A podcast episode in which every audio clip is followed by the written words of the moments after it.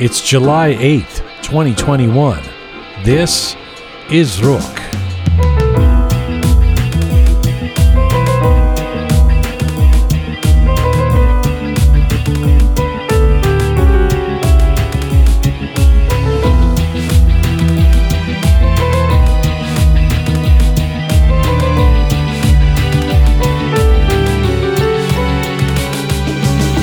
Well, he is a legendary Iranian American photographer and the man behind a number of iconic photos and images that you most likely have seen and know well. Firuz Zahedi is best known for his long standing friendship and professional relationship with Elizabeth Taylor as her personal photographer, but also as a young Iranian artist, he was selected by Andy Warhol to be his right hand man. And Firuz has become the go to coveted photographer for everyone from Barbra Streisand to Oprah Winfrey to Meryl Streep. Firuz Zahedi joins me for a feature interview from Los Angeles today. This is stories from, to, and about the Iranian diaspora.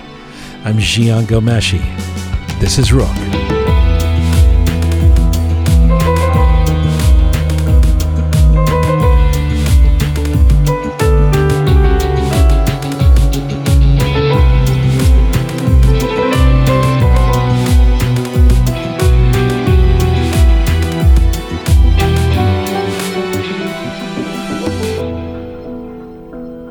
Hi there. Welcome to episode number 125 of Rook. How are you? I don't know what I don't know what that was. I, And you make fun of me for doing I had an image of myself saying how I not sounding like so, you know. like a I hick just uh, well, I South- did my deep voice. Hello, how are you? I thought I'd do something more fun, but then Howdy. how are you? I don't know what happened. It just didn't work. Like from Queens, an old lady from Queens, New York. How How are are you? yous? Ah, welcome in Hawaii is. I don't know why. It just I, I just stick to my own voice for now. Firuz Zahedi has left the conversation. Peter has already given up on the interview. Welcome to those of you listening around the world in Toronto, in Toulouse, in Tehran, in Turin, in Tokyo. Durud bar shoma. Khosh omadid. Hope you're all doing okay. Hope you are mizun and you're ready for another edition of Rook. How are you? Ah, hello, hello, Shaja Khubi, hello, hello. Did you guys smoke something earlier? Listen, we're coming to you on rookmedia.com. It is there that you can link to all of our platforms. We're on an ongoing mission to build a new audiovisual encyclopedia of Iranian diaspora identity. Spotify, SoundCloud, Apple Podcasts, Castbox, and Telegram are the podcast platforms. If you'd like to see some visuals and see us on social media, switch over to YouTube or Instagram. Uh, and if you like the Rook descriptions and bulletins in English as well as Persian. Uh, check us out on Telegram. All the handles are Rook Media. Hello, the fabulous Keon. Hi. How are you? How are you? It's turning into an Australian. Please How stop. You're giving me a headache. I don't know what's happening. I have no uh, idea. Hi, Captain Reza. Hello, sir. Uh, hi, Shaya. Hi, Hubi. Are, how are you? Hello. How are you? How are you? Why do we Iranians, when they say hello, they kind of yell at it a little bit? Yeah. Hello. They- Yeah. there's I no don't soft version of that. yeah, I mean it's because of the old f- uh, version of phones that Yeah. were yeah like Let's try it right now. Let's say I'm calling you. okay Okay. okay Um, and you, no, you're calling me. okay And I go, Hello. hello? Hello. Thank you. Thank you for acting that out, Shy. I was actually trying to do a realistic. Okay, I'm calling you. You pick up. Hello. Oh. It's a failure. What's happening here? Children, please settle God. down. There's nothing, nothing worse than what we just did. Uh, Yeah, I don't it's the worst. Maybe cut that Show later. 125. um, Firuz Zahedi. You know, I was thinking about what we what we aim to do with this show, Mm. and, and it's often, you know, talking about issues, ideas, idiosyncrasies in the lives of people of Iranian descent, Persian descent around the world. Um, it's hearing the stories of well-known Iranians, and in some cases, like on Monday's program, it's about introducing uh, new or young talents within our diaspora somewhere in the world, like the uh, guitarist we had on uh, Monali Jamal on Monday. But then sometimes it's also about spreading the word on legendary members of our community who have not always gotten their due or are not known by newer generations. And I was thinking Firuz Zahedi really fits into this category. Like, if you don't recognize his name, you really, uh, I'm hoping this goes well with him, but I'm, I'm hoping people tune in for this interview because he is uh, listen forget his works with elizabeth taylor and barbra streisand a number of her album covers um, all his work for vanity fair he does cover so many mag- his years with the counterculture king andy warhol just the pulp fiction poster alone like for a gen xer you know for me that poster if you know the movie pulp fiction or the soundtrack that photo with Uma Thurman uh, lying on the bed, Yeah. and uh, I mean, it it is an image that some of us have. It's almost like we've always known it. We and we will know forever. And it was created by this guy. He did the art direction. He took the photo. He came up with the idea. Tarantino sort of let him do it. Uh, it's amazing, right? Who would have known? And it, it was completely his idea, if I'm not mistaken, It's right? Like the fr- yeah, entire, yeah, yeah, like yeah. the setup of the photograph. That's iconic. That's an iconic photograph that. You know, and he's behind this. Well, it's an image that it's a pop culture image that Right. transcends uh, uh, generations and borders and and uh, cultures, and you just know that Pulp Fiction Yeah. poster. I mean, I'm sure there's people who don't know it, but for us, you know, we certainly know it, and it's all Firuz Zahedi. That's so, um, I, actually, I was just thinking, I just got a bulletin about um, if you live in Toronto, if you live in Ontario, we have the Art Gallery of Ontario, Mm. and it's opening up. Um, it's reopening for the first time in uh, right. Mm-hmm. in a few weeks, and its first exhibit is an Andy Warhol exhibit. That's right. you know, and I and I was thinking, I mean, Andy Warhol is such a remains this huge character in 20th century pop art, Mm-hmm. and uh, and Peter Zahedi was, uh, you know, hand selected by Andy Warhol Yeah. to hang out with him and be his guy. You know, when Firuz is in his 20s. So I want to get to all of that Yeah. on the on the show, but very very very happy to have him coming on the program and hoping that a lot of people uh, already know him, but those who don't will um, learn about somebody in our in our global community that we should really be enamored of. I believe. Yeah, hundred percent. All right, thank you, Captain Reza. he's, he's, Hello.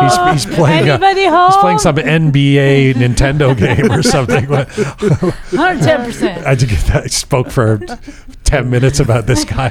And that's why we should be enamored of him. 100%. Yeah. Uh, myterms.ca. A shout out to Arash and Anita Fazelipour.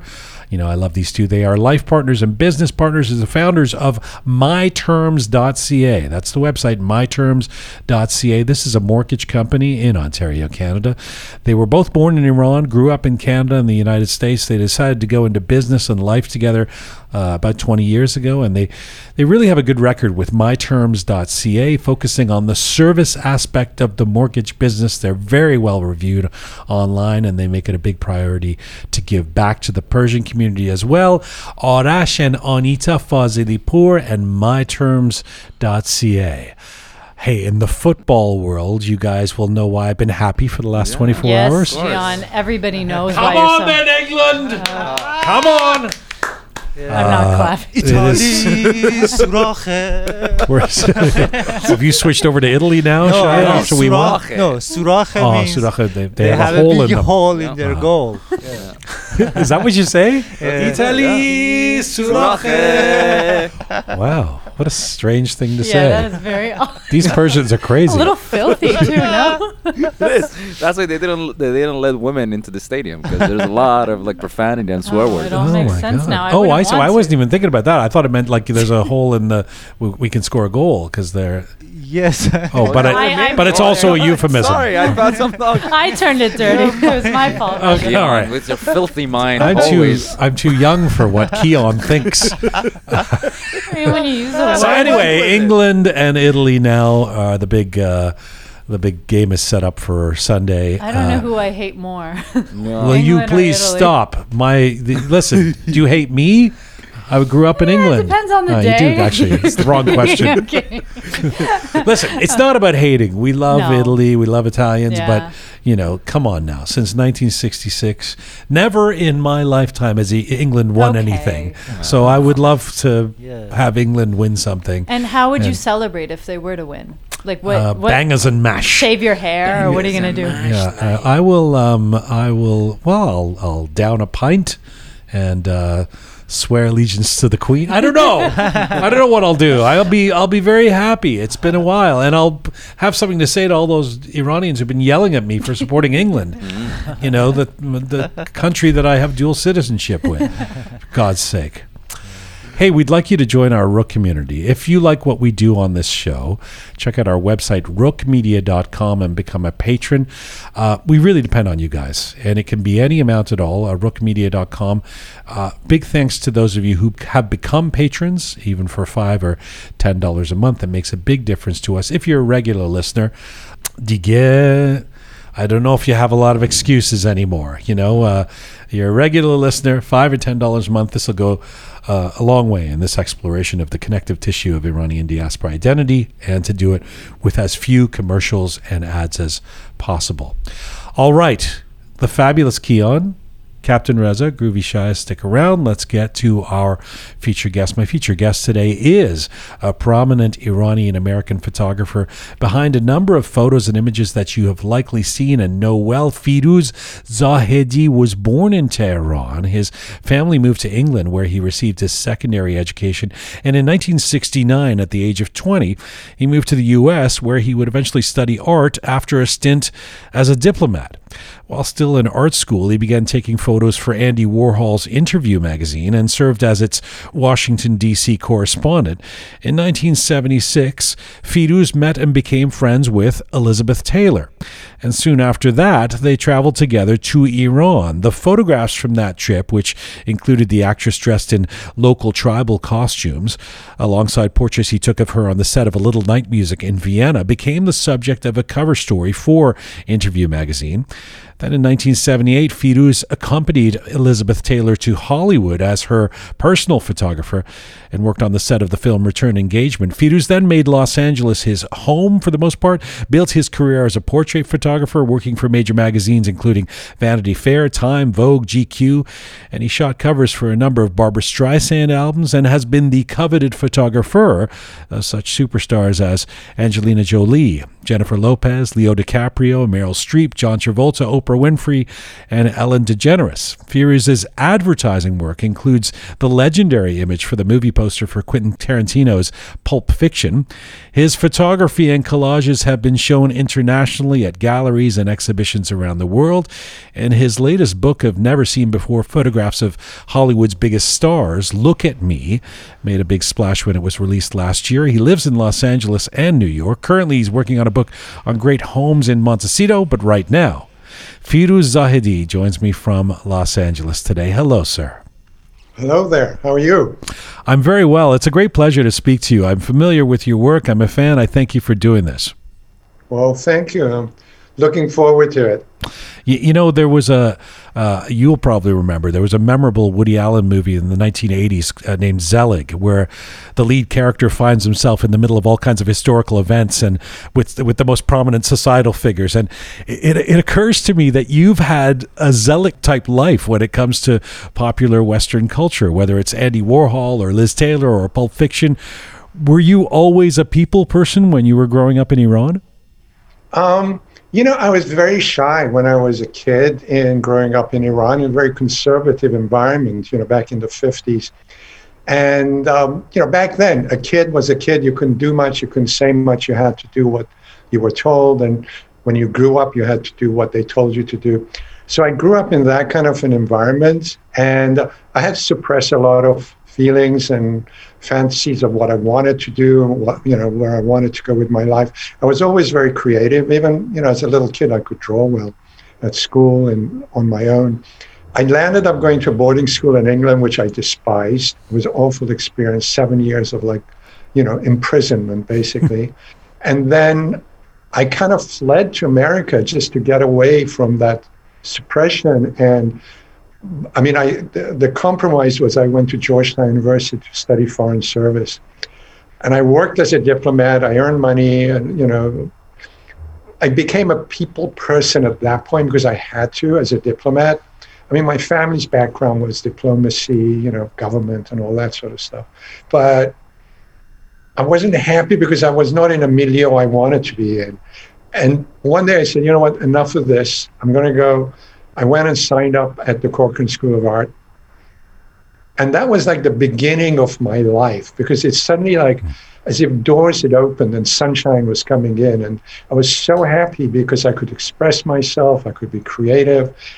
And that changed my personality, my character. And um, I, I became much more comfortable with myself. And I didn't feel like I had to do things for other people, I could do things for myself.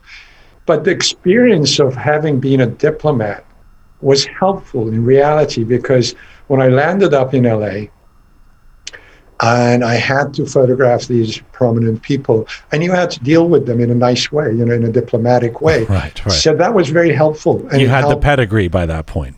Yeah, I mean, and everyone was always saying, "Oh, you're so nice. You're so polite." Da da da da. da.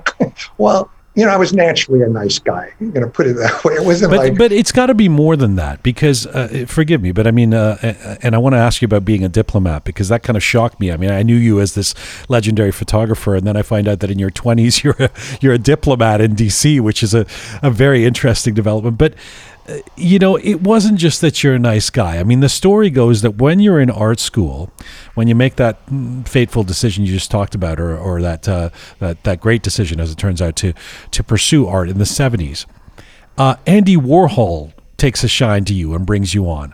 I mean, uh, somebody like Andy Warhol doesn't just gravitate towards anyone. Famously, all these people wanted to be around Andy Warhol, including idols of mine like Bowie. So, what what did someone like Andy Warhol see in you? Well, I owe it a lot to a cousin of mine. I mean, we're distant cousins, but she was like a sister to me. Uh, her name is Nima Farman Farmayan, whose mother was the late Monir Farman Farmayan and her dad was Manucher Yektai, who was a prominent artist living in New York.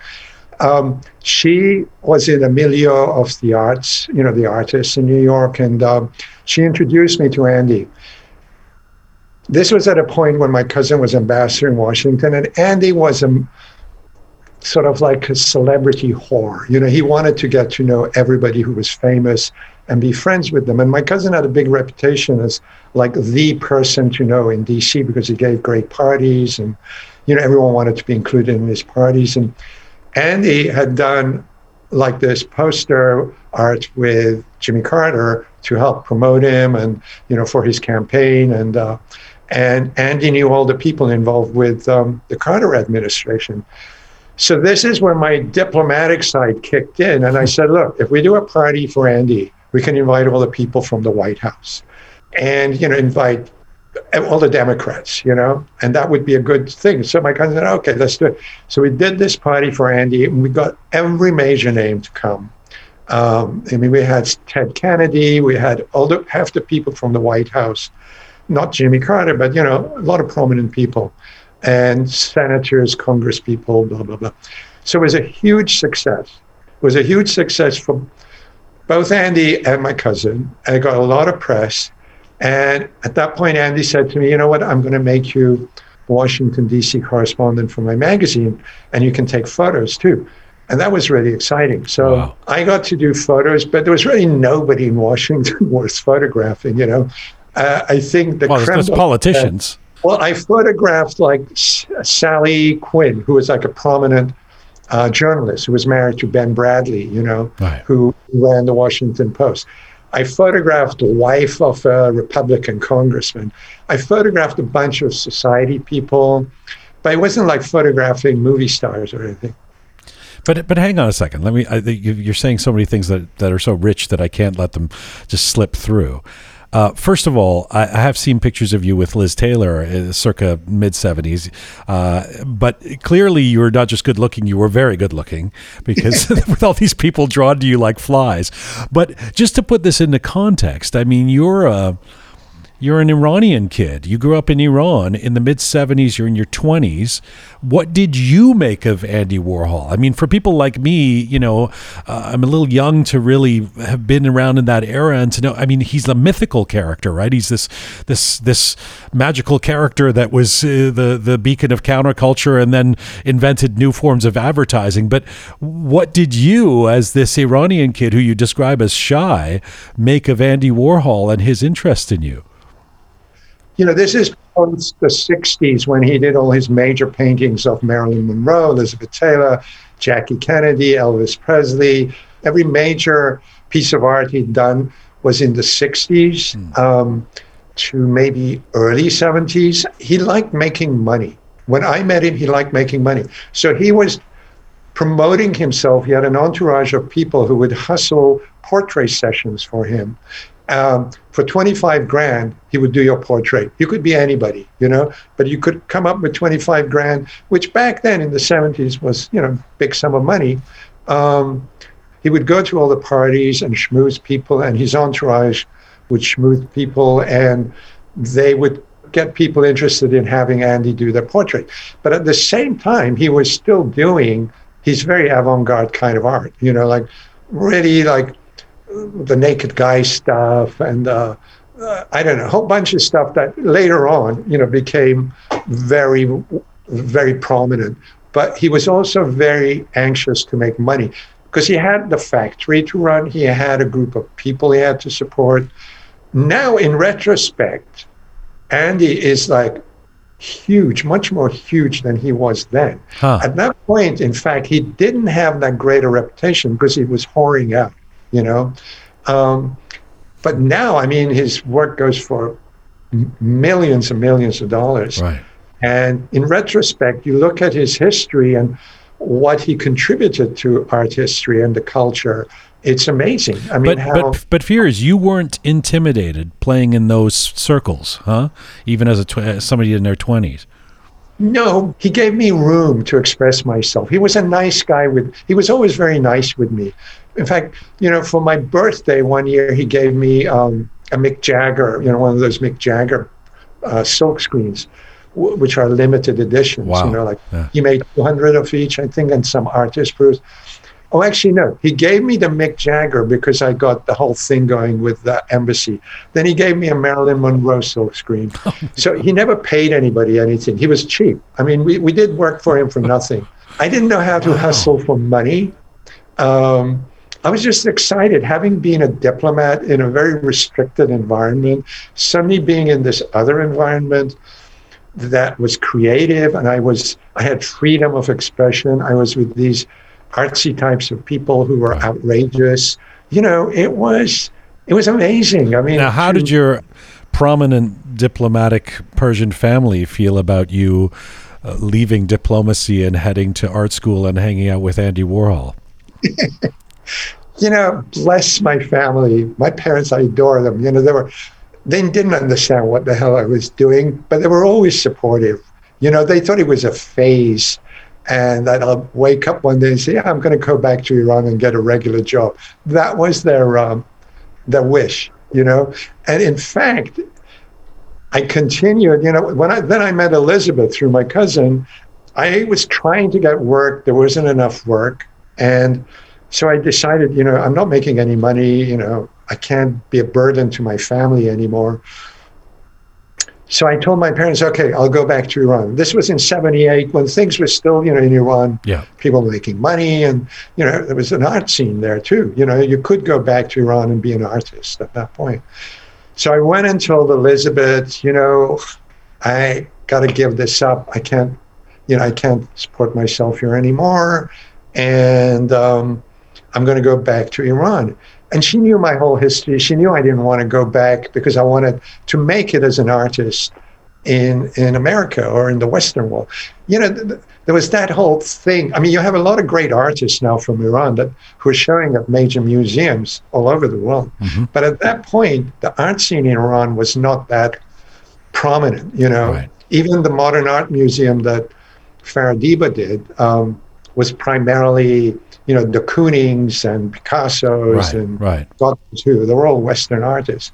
So you know, you didn't look to Iran as a place where you would become a famous artist internationally, you know. So my aim was to become internationally known. I, you know, I was ambitious in that way, but I guess it was a fantasy. But I thought, you know, ever since I was a kid, I had these fantasies of being famous. I no longer have such well, let, let, me let me let me unpack that because, and I want to get to Elizabeth Taylor in, in a bit more detail because, again, these stories are just are remarkable to hear in retrospect. First of all, uh, I I should apologize. I didn't mean I don't want to undersell you by just saying you were hot, uh, you were good looking. I mean because you because you obviously you clearly. I mean it's clear to see now through the the resume of your work how um, the talent you have uh, as a photographer, you that you had this gift.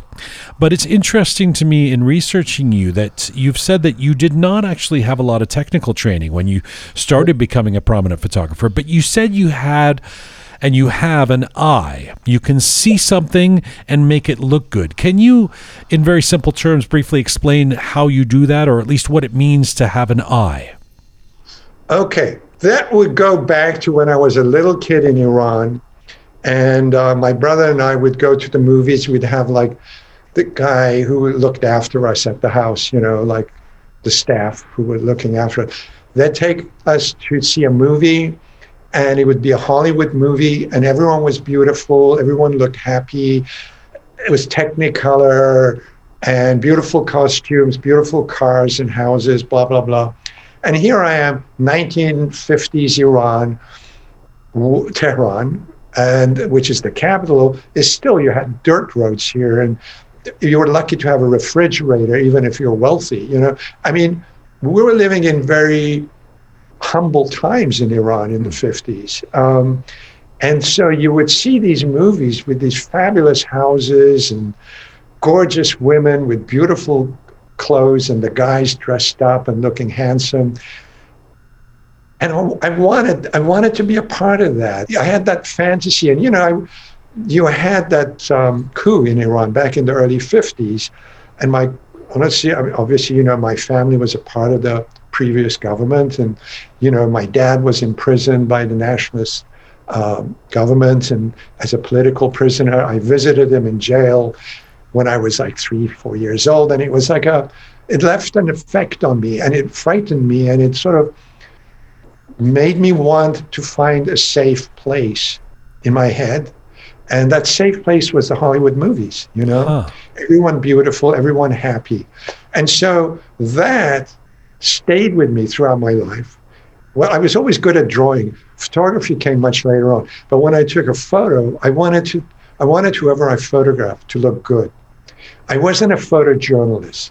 I wanted to do portraits and I wanted them to look good to me, I always feel like art has to have some sort of a beautiful thing about it to pull you in. You know, I go to these galleries, to these museums, and I have these curators who are there explaining a piece of art that's hanging there.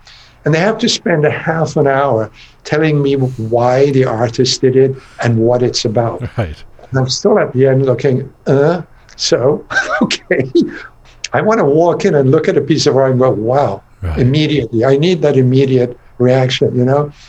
I remember when I did my Elizabeth exhibition, you know, I did an exhibition of my Elizabeth photos at the Los Angeles County Museum of Art. Yes. And it was the most successful exhibition yeah. that had because Elizabeth died. Fears, let me get to that. Let me get to that. You're, you're way ahead of me. I, there's so much I want to ask you about. First of all, uh, you mentioned fame a few minutes ago, and and you know you become famous. I mean, now you're known as this legendary photographer, but you become famous through the proximity you have with folks like Andy Warhol and Elizabeth Taylor, and but you've said that you knew early on this is something of a Warholian thing to say, I should think, that to be a very successful artist, you would need to be famous. Uh, it strikes me as an interesting thing to say. It's quite prophetic. I mean, many artists would would claim they eschew fame or they they they, they don't want to be known. They want to speak through their art. They just want to make a living. Why did you believe or know that fame had to be part of the equation way before you you were even in these circles? Did you dig that up from? I don't recall saying that. You don't recall saying that? No, I don't really. You say it was in a um, it was in a talk you did, an interview you did with a, a gentleman. I guess it was at a museum or something. Oh, Well, you said you knew that it was important to be famous somehow as an artist. I got to tell you that I did an exhibition a few years ago. You know, I thought about the whole concept of fame and how you crave to be famous. Not everybody, but a bunch of people in this world want to be famous. They want to be known. They want people to be aware of them, whether it's this need uh, to be recognized or this just neediness to be known, you know, insecurity. Yeah. And um, so they do things to become famous, whether as an artist or as a politician or whatever, you know, musician, whatever. Um, so I took that concept because I went through this whole this this journey of fame, becoming famous.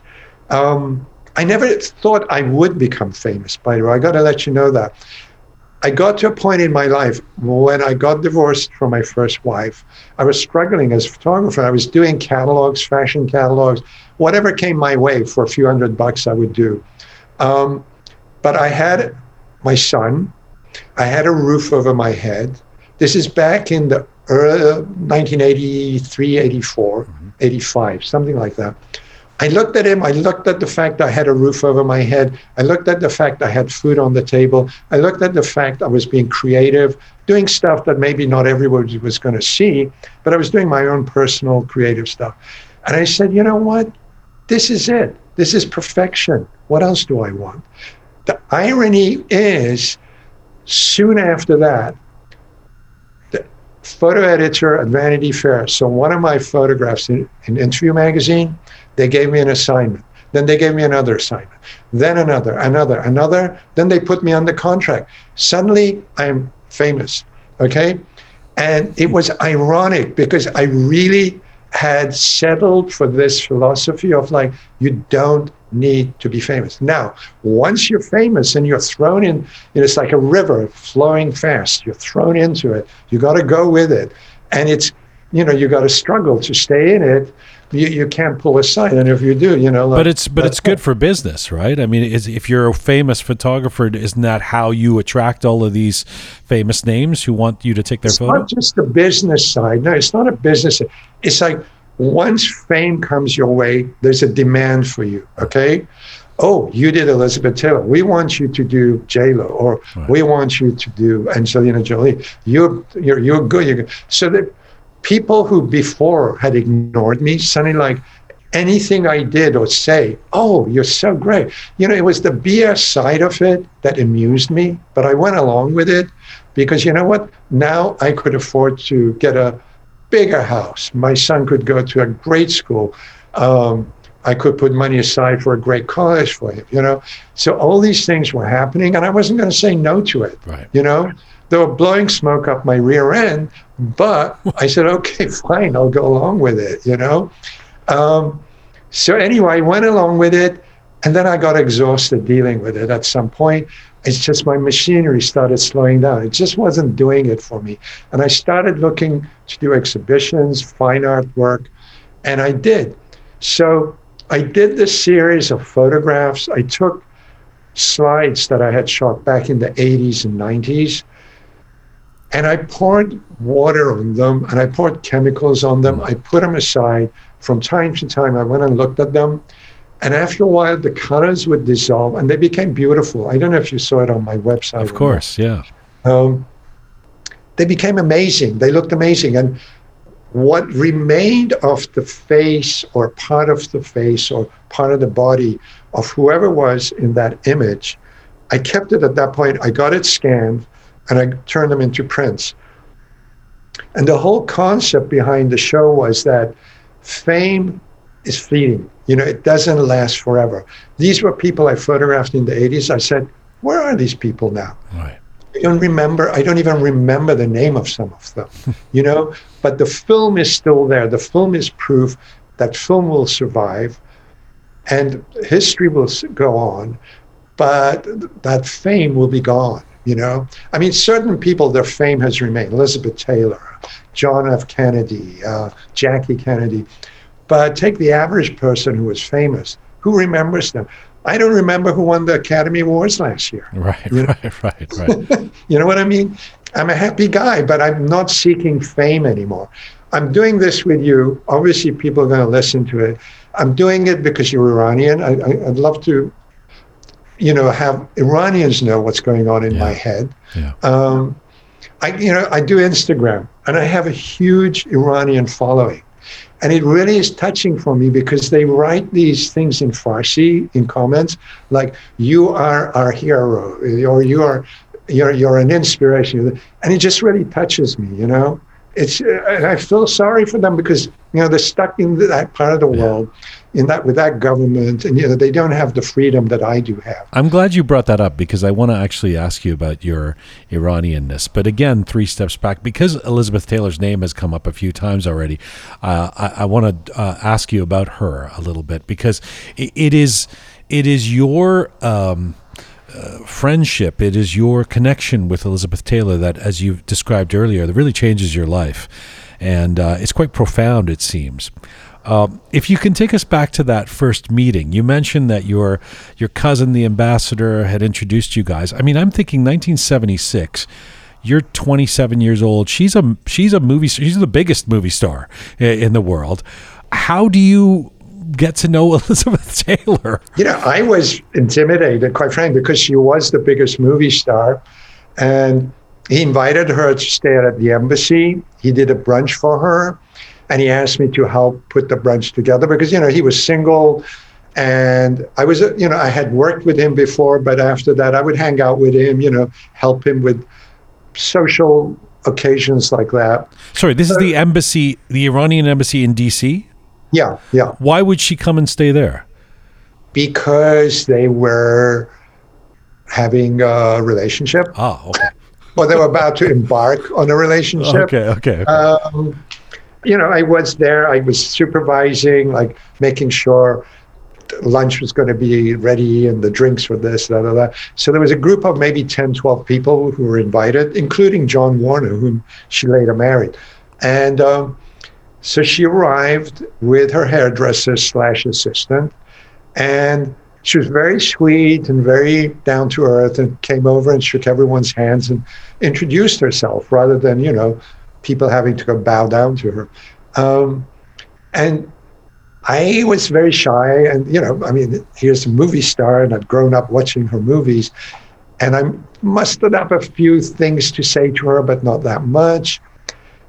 And then I thought, okay, that's the end of that. Then a few days later, he called me up and said he's got to go to New York for some UN type meeting or something. And could I look after her? Because she was staying at the embassy. That's great. So I thought, oh my God, you know, I've got to look after Elizabeth Taylor. So I go over, we get the car is there, and she comes, and I'm like super shy. She comes in the car, and I was going to sit in the front with the driver. And she said, no, come and sit in the back with us, with her and the hairdresser. It was a limo. So I'm sitting next to Elizabeth Taylor. Sorry, sorry. What what what does it mean to look after Elizabeth Taylor? This is, do you meaning that you you're going to take her around town, or what? What are you expected to show do? around town. Okay, uh, you know, make sure she gets lunch and dinner or whatever, you know. Okay. Uh, so I took her for a tour of DC. And, um, you know, we went to the Washington Monument, to the Lincoln Memorial, to this, to that. Then we stopped at the National Gallery. It's a huge, you know, museum gallery. And we were wandering around. And I was at art school still at that point. It was my final week with exams and stuff like that. I skipped school that day because, hey, you know, are you going to look after Elizabeth Taylor? Go to stupid school, you know. So I thought, okay, I'm going to look after Elizabeth Taylor. And so this photographer was in the museum and took a photo of her and I. The next day, it was in the Washington Post. So when I went back to school the next day, and I said, "Oh, you know, I was sick. I couldn't come." so, "Oh yeah, really?" You know, they put the newspaper in front of me, so I was in trouble.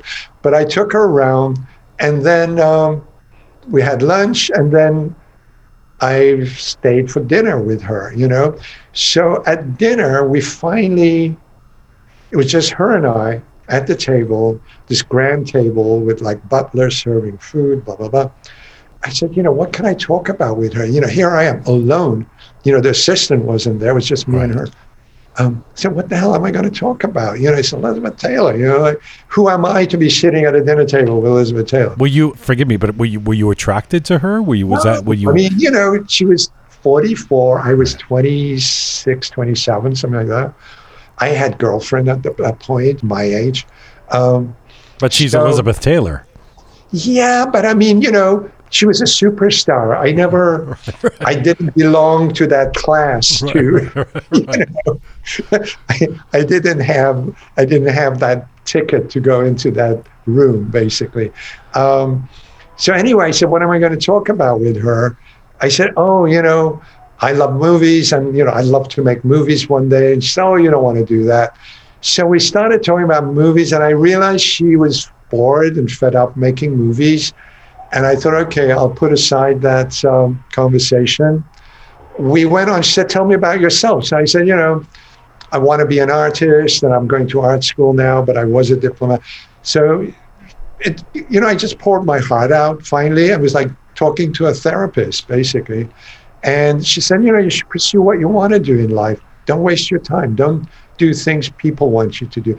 And it became, she became like my mentor, my the person who would give me the best advice to and throughout not just that night but all the time she would give me encourage me don't give up and that's when you know in 78 when i was about to give up said don't give up i'm going to la to do a movie i'll take you along as my photographer and that was when my life changed and i came to la Yeah. and then she went you know after the movie she went back east but i fell in love with my, the person i married at that point and i stayed and it was a struggle for several years but then i made it um, if she was kind of a mentor for you, what do you? I mean, she was obviously um, there was a quid pro quo. She was really getting something out of this relationship that would last years. Uh, your friendship. Uh, what What do you think Elizabeth Taylor was getting from you?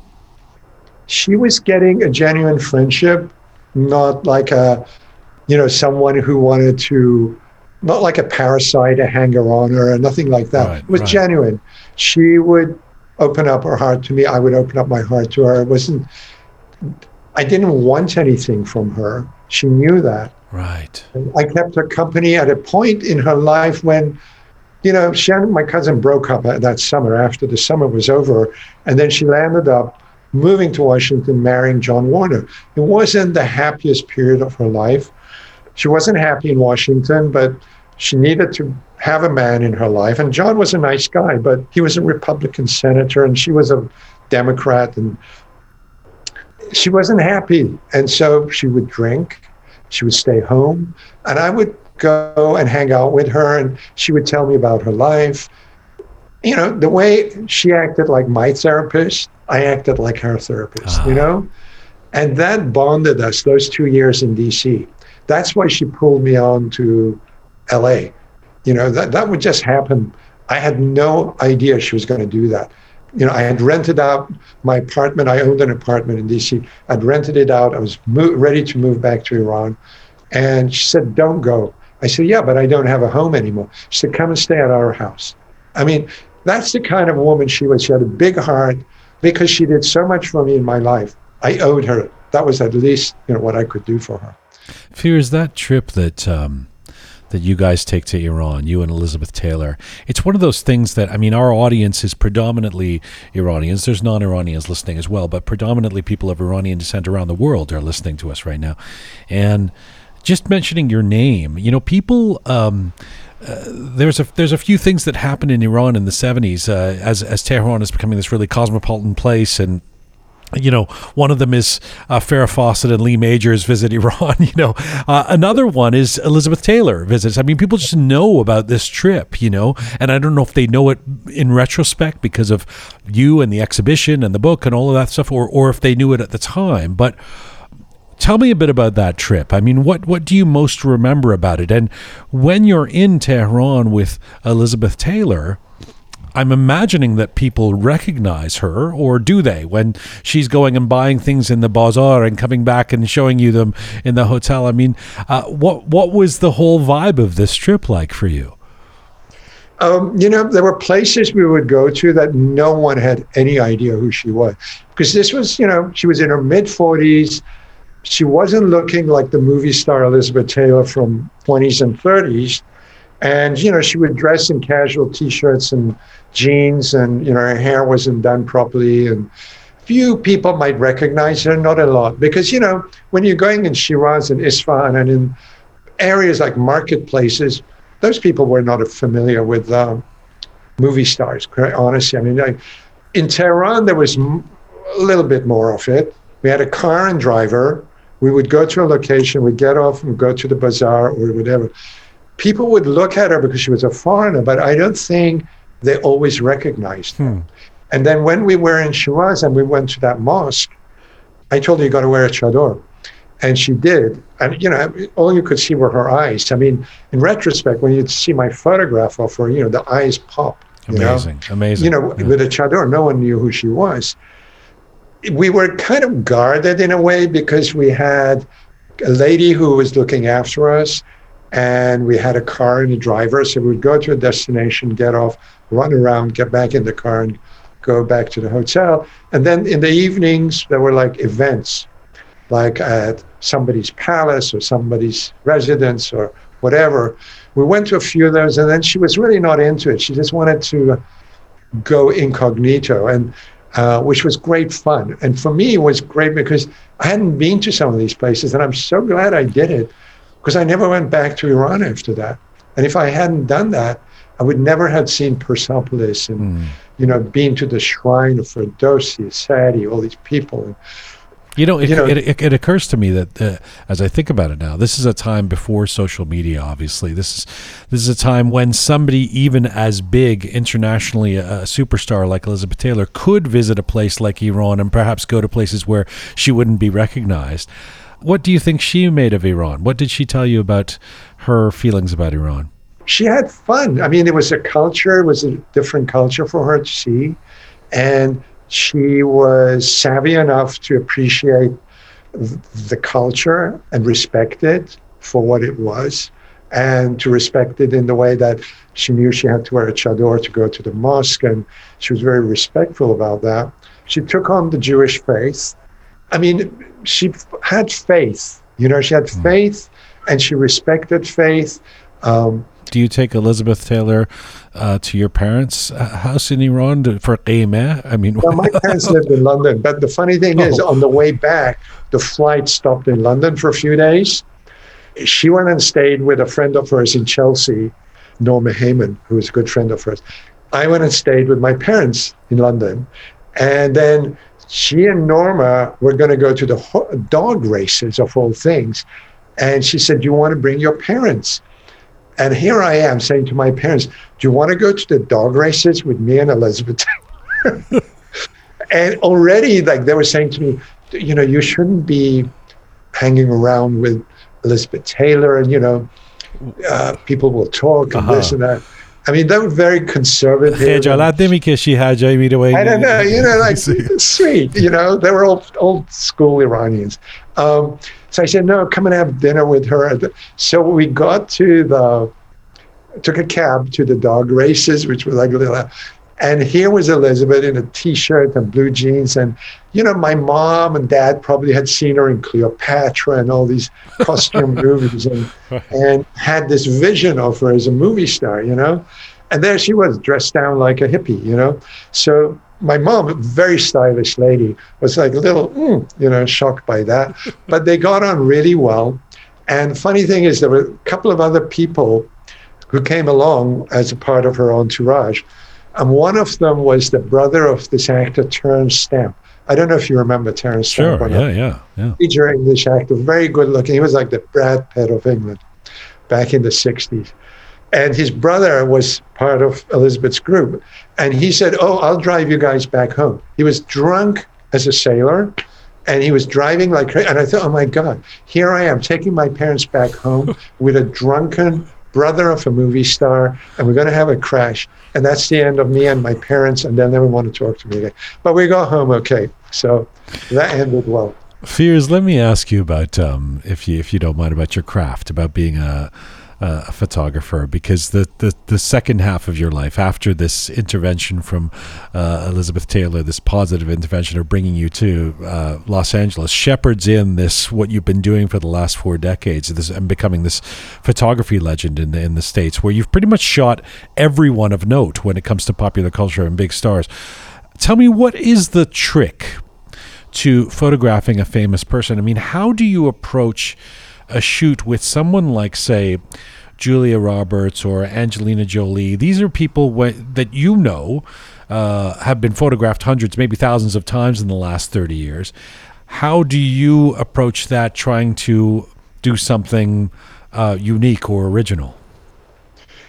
Um, start with I'm always trying to make them look their best. I, you know, there's some photographers who take an angle that's not always that nice, but I don't try to direct them too much.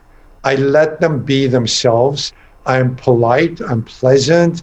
You know, I have a little conversation beforehand, uh, see what their likes and dislikes are, and I just let it roll. And they will open up. And as you go along, and they build up trust in you, and they know you're not going to be, you're not there to take advantage of them they will give you their best. And at the end of the day, you don't want to look at a bad photo of Julia Roberts or Angelina Jolie or whoever. You want to see a pretty picture of them. Otherwise, why bother, you know? Right. Um, so I make them look good. I make them feel comfortable. I show them respect. And that evolves into a relationship, a working relationship, sometimes a friendship as well. Um, basically, it's the trust issue, you know? It's like, hey, I'm not here to screw you over. I'm here to make you look good. I'm here to respect you. So that's it. I mean, and, and I have an eye for beautiful things. I mean, things should be beautiful. Life is too short to get ugly, you know? I mean, if, if Julia Roberts was standing in front of your Angelina Jolie, would you make her look bad? Yeah. Well, no. Well, well, give me an example though. When you talk about that working relationship and the trust, I mean, you you did a number of you've done a lot of work with Barbra Streisand. You did a number of her album covers. Uh, I had the occasion to interview Barbra Streisand a few years ago in yeah. New York. She's she's lovely. I love, but but it was interesting. I mean, she's very aware that she wants to look a certain way. In fact, she was sitting when I came into the room, and she she apologized. She said, "Sorry, I'm not going to get up because they've got me perfectly set up from the angle I like." So I know that she's idiosyncratic in terms of what she likes. So how do you, what do you learn about someone like Barbra Streisand that makes her want to keep using you as her photographer?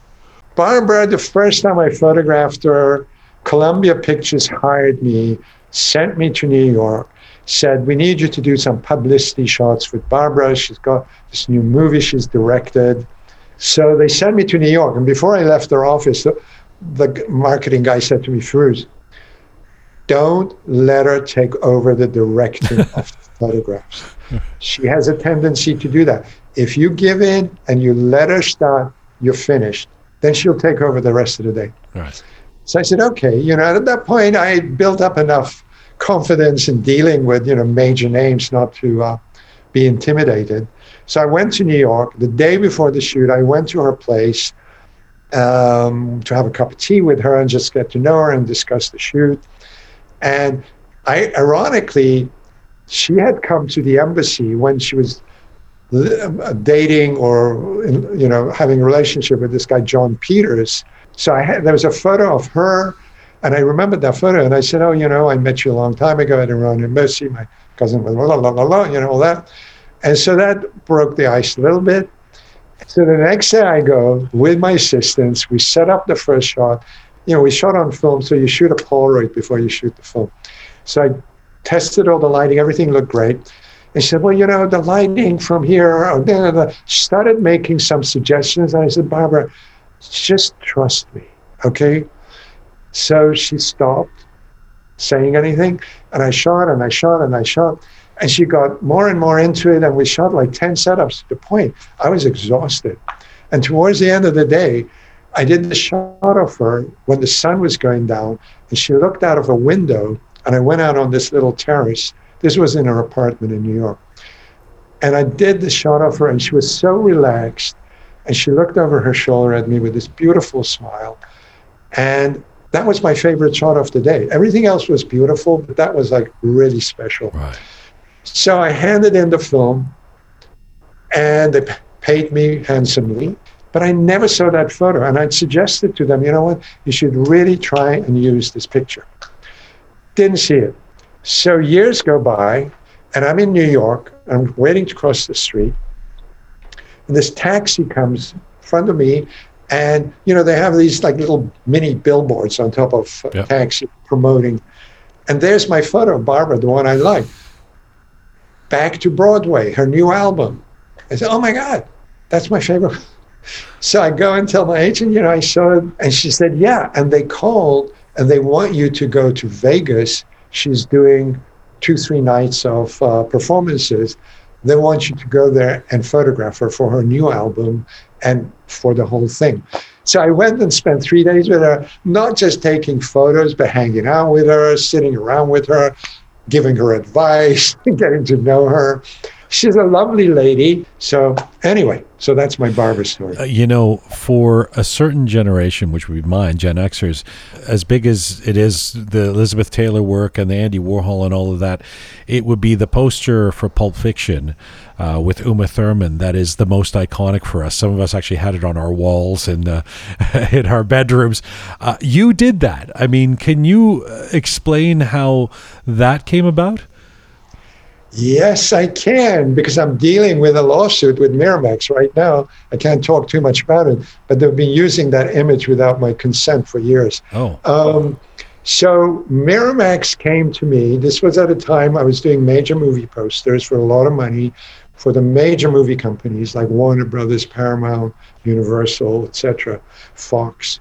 And Miramax was just this tiny little indie uh, film company. And they came to my agent and said, uh, we'd like Firuz to do the poster for this film we're doing called Pulp Fiction that Quentin Tarantino is doing. So my agent said, you know, they've approached to do this. They don't have much money, and it's a Quentin Tarantino movie. And at that point, I'd seen Reservoir Dogs, which was his first movie. And I thought, this guy's edgy, edgy filmmaker. You know, I like his work. I said, well, what's the film about? So they send me the script, and they send me a little clip of the movie, like five, ten minutes of it. And I really liked what I saw, and I read. And I said, you know, I love old Pulp Fiction paperbacks and movies and stuff like that. In fact, I had a collection of old Pulp Fiction paperbacks. You know, the covers, these are from the 60s. You know, they always had like some woman in an embrace with a guy, or having been shot dead by a guy, or a guy, guy shot dead by a woman. So, Right. You know, they were very cool looking illustrations, paintings, whatever. Um, so I had a vision. If I was to do this, it would have to be like a Pulp Fiction paperback cover. And I said to her, if I can control the concept, if I, you know, I have carte blanche to do it, I'll do it for that minimum fee they're offering. No, I don't want any interference. And she talked to them and she talked, called me back and said, yeah, they'd love for you. They think you're the best and you're da, da, da, da, da. Because when I shot for the major film companies, you'd go to these production meetings that would have 20 people around the table, advertising people, marketing people, agents, managers, da, da, da, da. And they would show 50 illustrations. We should do it like this. We should do. They never had one good concept to work with, and they watered everything down to the point that major budget, you know, movies with big budgets always landed up with schlocky ads or posters because Right.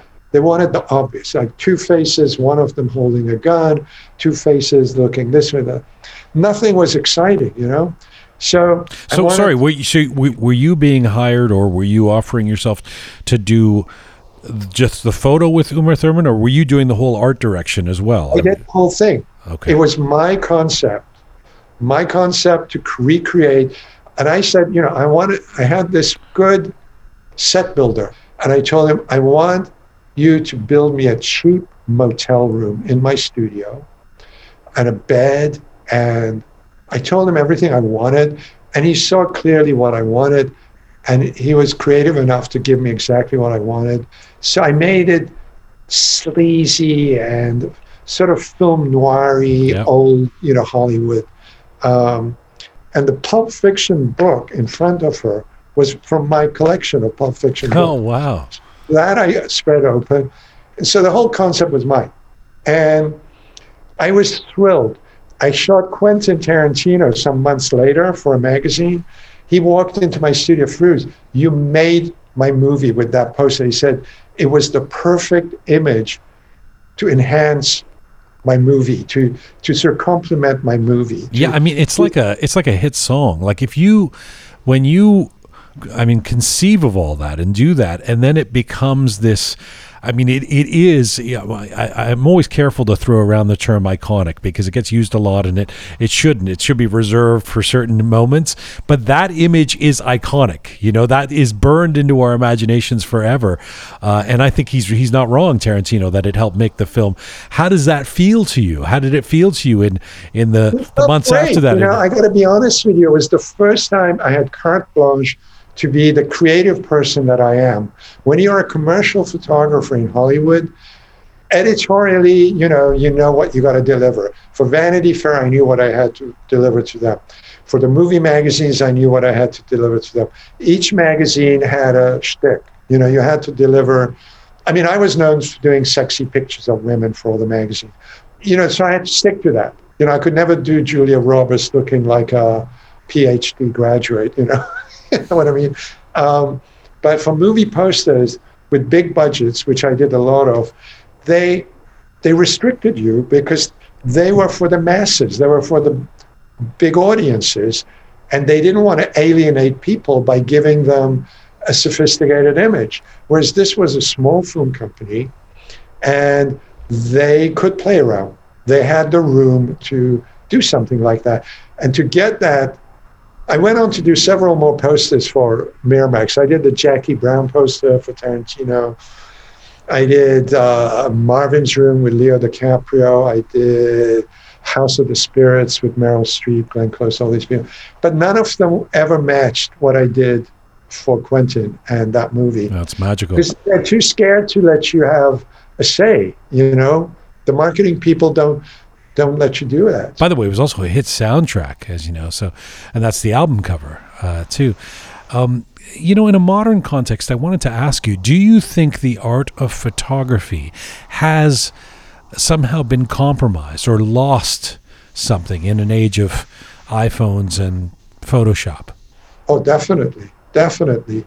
I mean, you know, everybody with an iPhone is a photographer now. I mean, people are doing exhibitions with their iPhone photos, and and in one way, you know, it's nice to have that contraption and send photos to each other.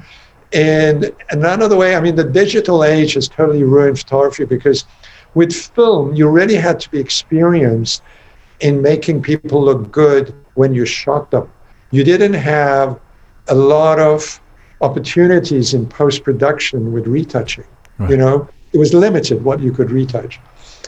With digital, everyone says, "Oh, we'll fix it in post." You know, it's all in Photoshop. There is no challenge. I don't find it challenging anymore. I'm not interested in it anymore. You mentioned that exhibit of photos at LACMA uh, of, of Iran before the revolution and the big success that that exhibit had. Uh, would you like to go and shoot Iran today? I mean, notwithstanding the political uh, issues that would probably prevent you from doing so. If I could go there without being in prison, yeah, I wouldn't mind. But you know what? I would be very sad to go see the Iran of today. In all honesty, it's been since 76 since I've been there.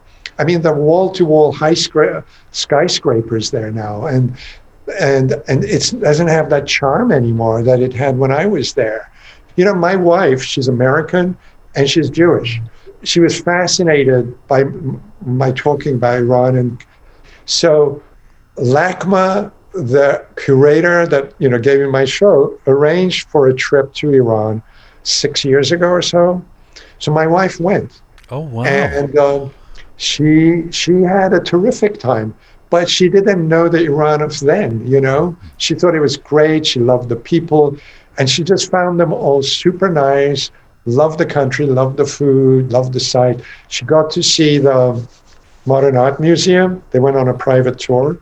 And uh, because, you know, she's a major art collector and she got to see stuff that's been locked up in the basement of that museum. Wow. I don't know if I want to go back.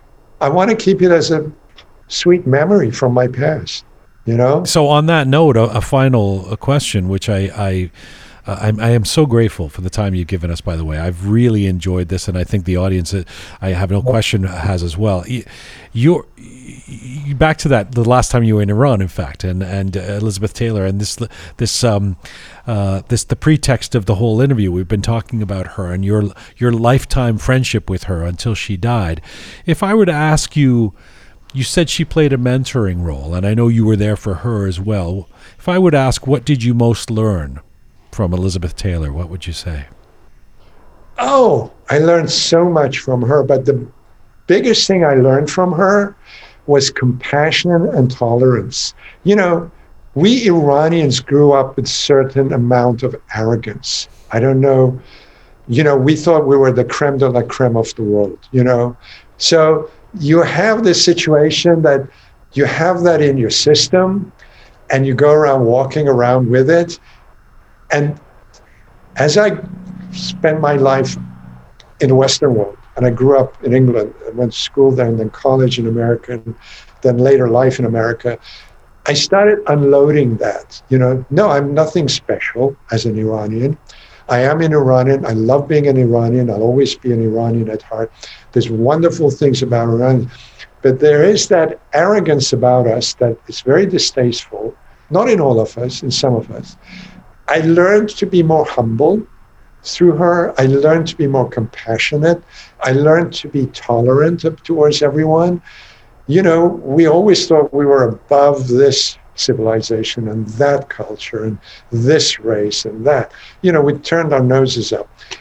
I don't do that anymore. And a lot of it is thanks to Elizabeth. I, I'll always treasure her. I mean, you know, she's, um, what a lucky guy I was to know her and have her in my life. I mean, I was blessed. And that's all I can say. Peter Zahedi, I so much appreciate this. Uh, it's been an education. It's been quite. I'm still reeling from the fact that Andy, Andy Warhol gave you prints of Marilyn Monroe. I mean, I uh, you've had quite a lifetime. I look forward to what you're going to do next, and I thank you so much for this today. It's been a pleasure. You're a great guy, and I look forward to watching more of your show. So keep it up. You're Thank doing you. a great job. Thank you. Bye bye. Okay, bye. Firuz Zahedi, a world renowned Iranian American photographer. His latest book of never before seen photographs of Hollywood's biggest stars, Look at Me, was published last year. Firuz Zahedi joined us from Los Angeles, California today.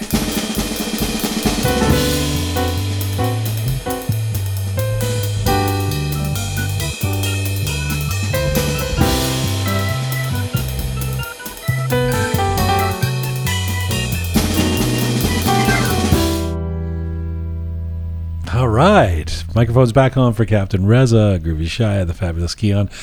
Well, I could have done that for a few more hours. Why didn't you? I wish you How did. about those stories? Hold on to him for another two no, hours. he had to go. and we Yeah. couldn't do it for it. but but he is a fountain of stories. Wow, what Wow. a life!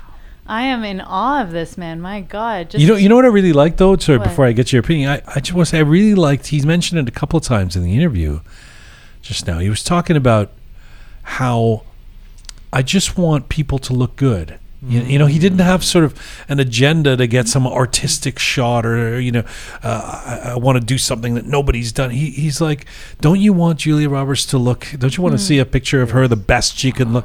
I love the candor and mm. the, and the openness about, I'm going to take a picture of you and I'm going to make you look as good as you can possibly look. Yeah. And why wouldn't people want that? No wonder they keep going back to him. That's Barbra right. Streisand keeps wanting to get him to take her photo, you know?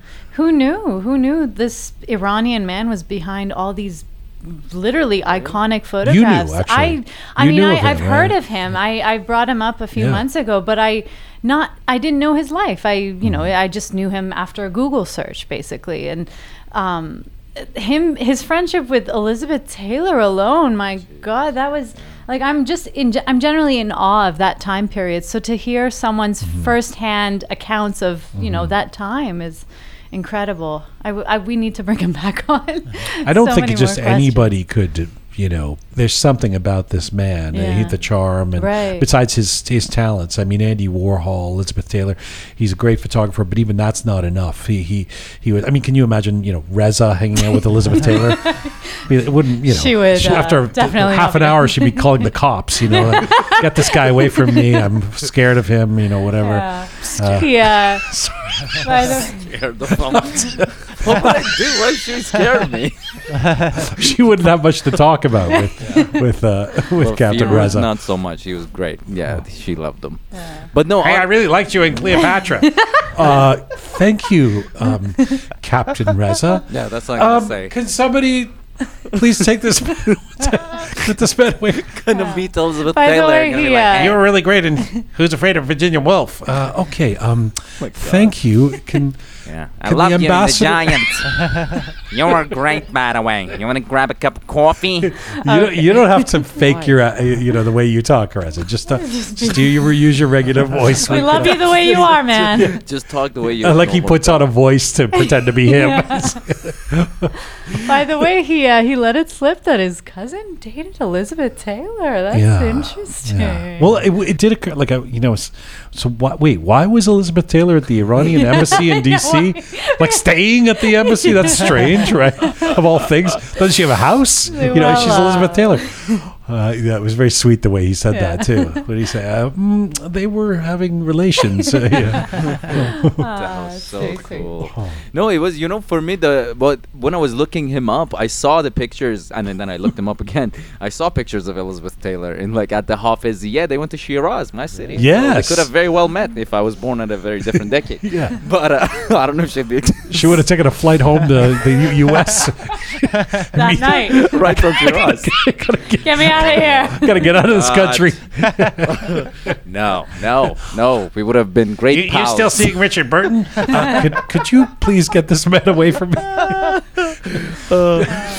but but uh, in all uh, seriousness, the his sto- his stories are uh, incredible. But what uh, got me super excited was when because Andy Warhol, I, I didn't know much about Andy Warhol aside from that he was an amazing artist and all that. Uh, but when he said what he talked, uh, they spilled the beans on Andy Warhol. He was uh, he was a celebrity whore, and he was he was uh, he Cheap. was cheap. Cheap, yeah. I was I didn't know like this interview was one of the best interviews I ever listened to. I laughed, I got emotional, I was proud. It was so interesting. Mm. But yeah, his his inside stories about Andy Warhol was quite The other thing that's interesting is he was a diplomat. right. Like uh, I mean, I gue- it's partly as a product of his family, obviously, but Yeah. he's like in his twenties in DC. He's a diplomat. I mean, it- you know, he's crazy. lived a, such an interesting life. it's incredible. Yeah. Really. Groovy incredible. Shaya, you wanted to say something?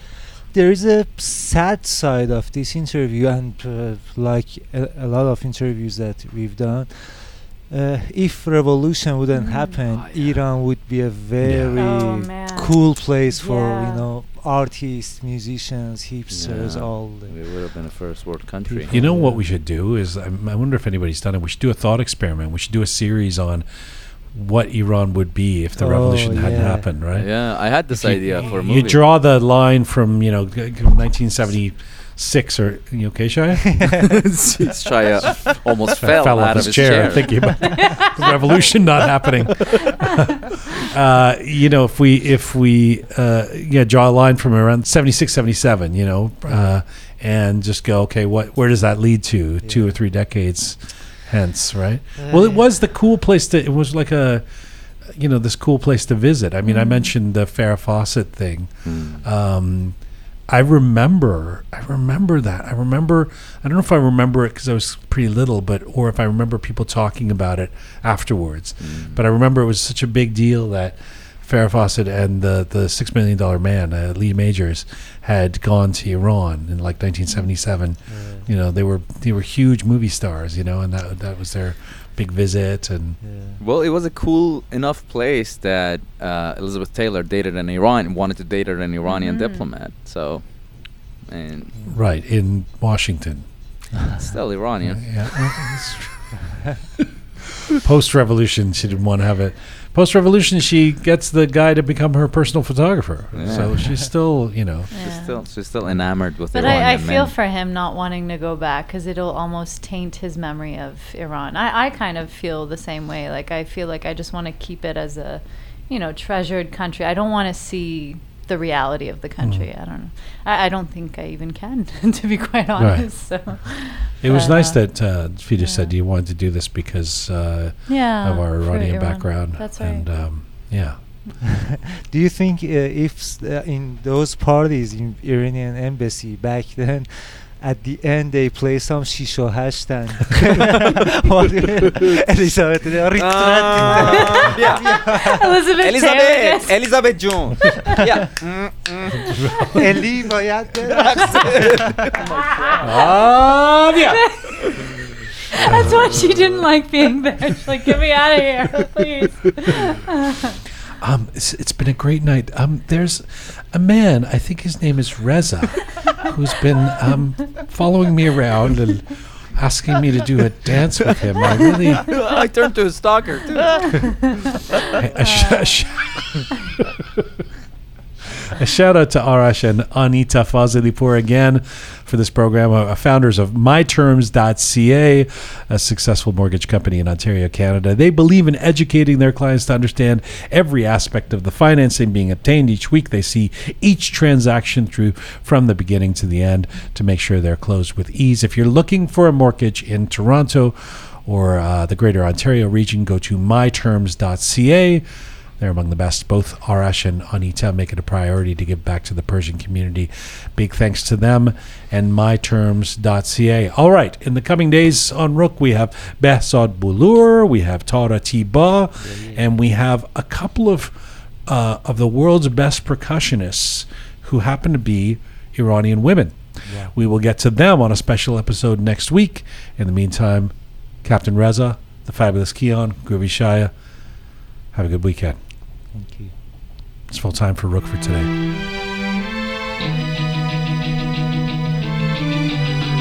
For all things Roqe and to become a patron of this show, go to roqemedia.com. That's our website, roqemedia.com. Actually, Ponta the artist has just redone a lot of this website. It looks amazing. Check it out, roqe, roqemedia.com. Thanks to the amazing team who do put this show together each week. Ponta the artist, the fabulous Keon, Super Patty Saw, producer Susan, Thoughtful Nagin, Savvy Roham, Captain Reza Groovy Shaya, Alay Mehrdad, and sponsorship Sean. Thank you to all of you out there supporting us and sharing our content. Please subscribe if you've not done so already on any of our platforms. It is free to subscribe. Find me on Instagram at Jian Ghomeshi. Mizun Bashi.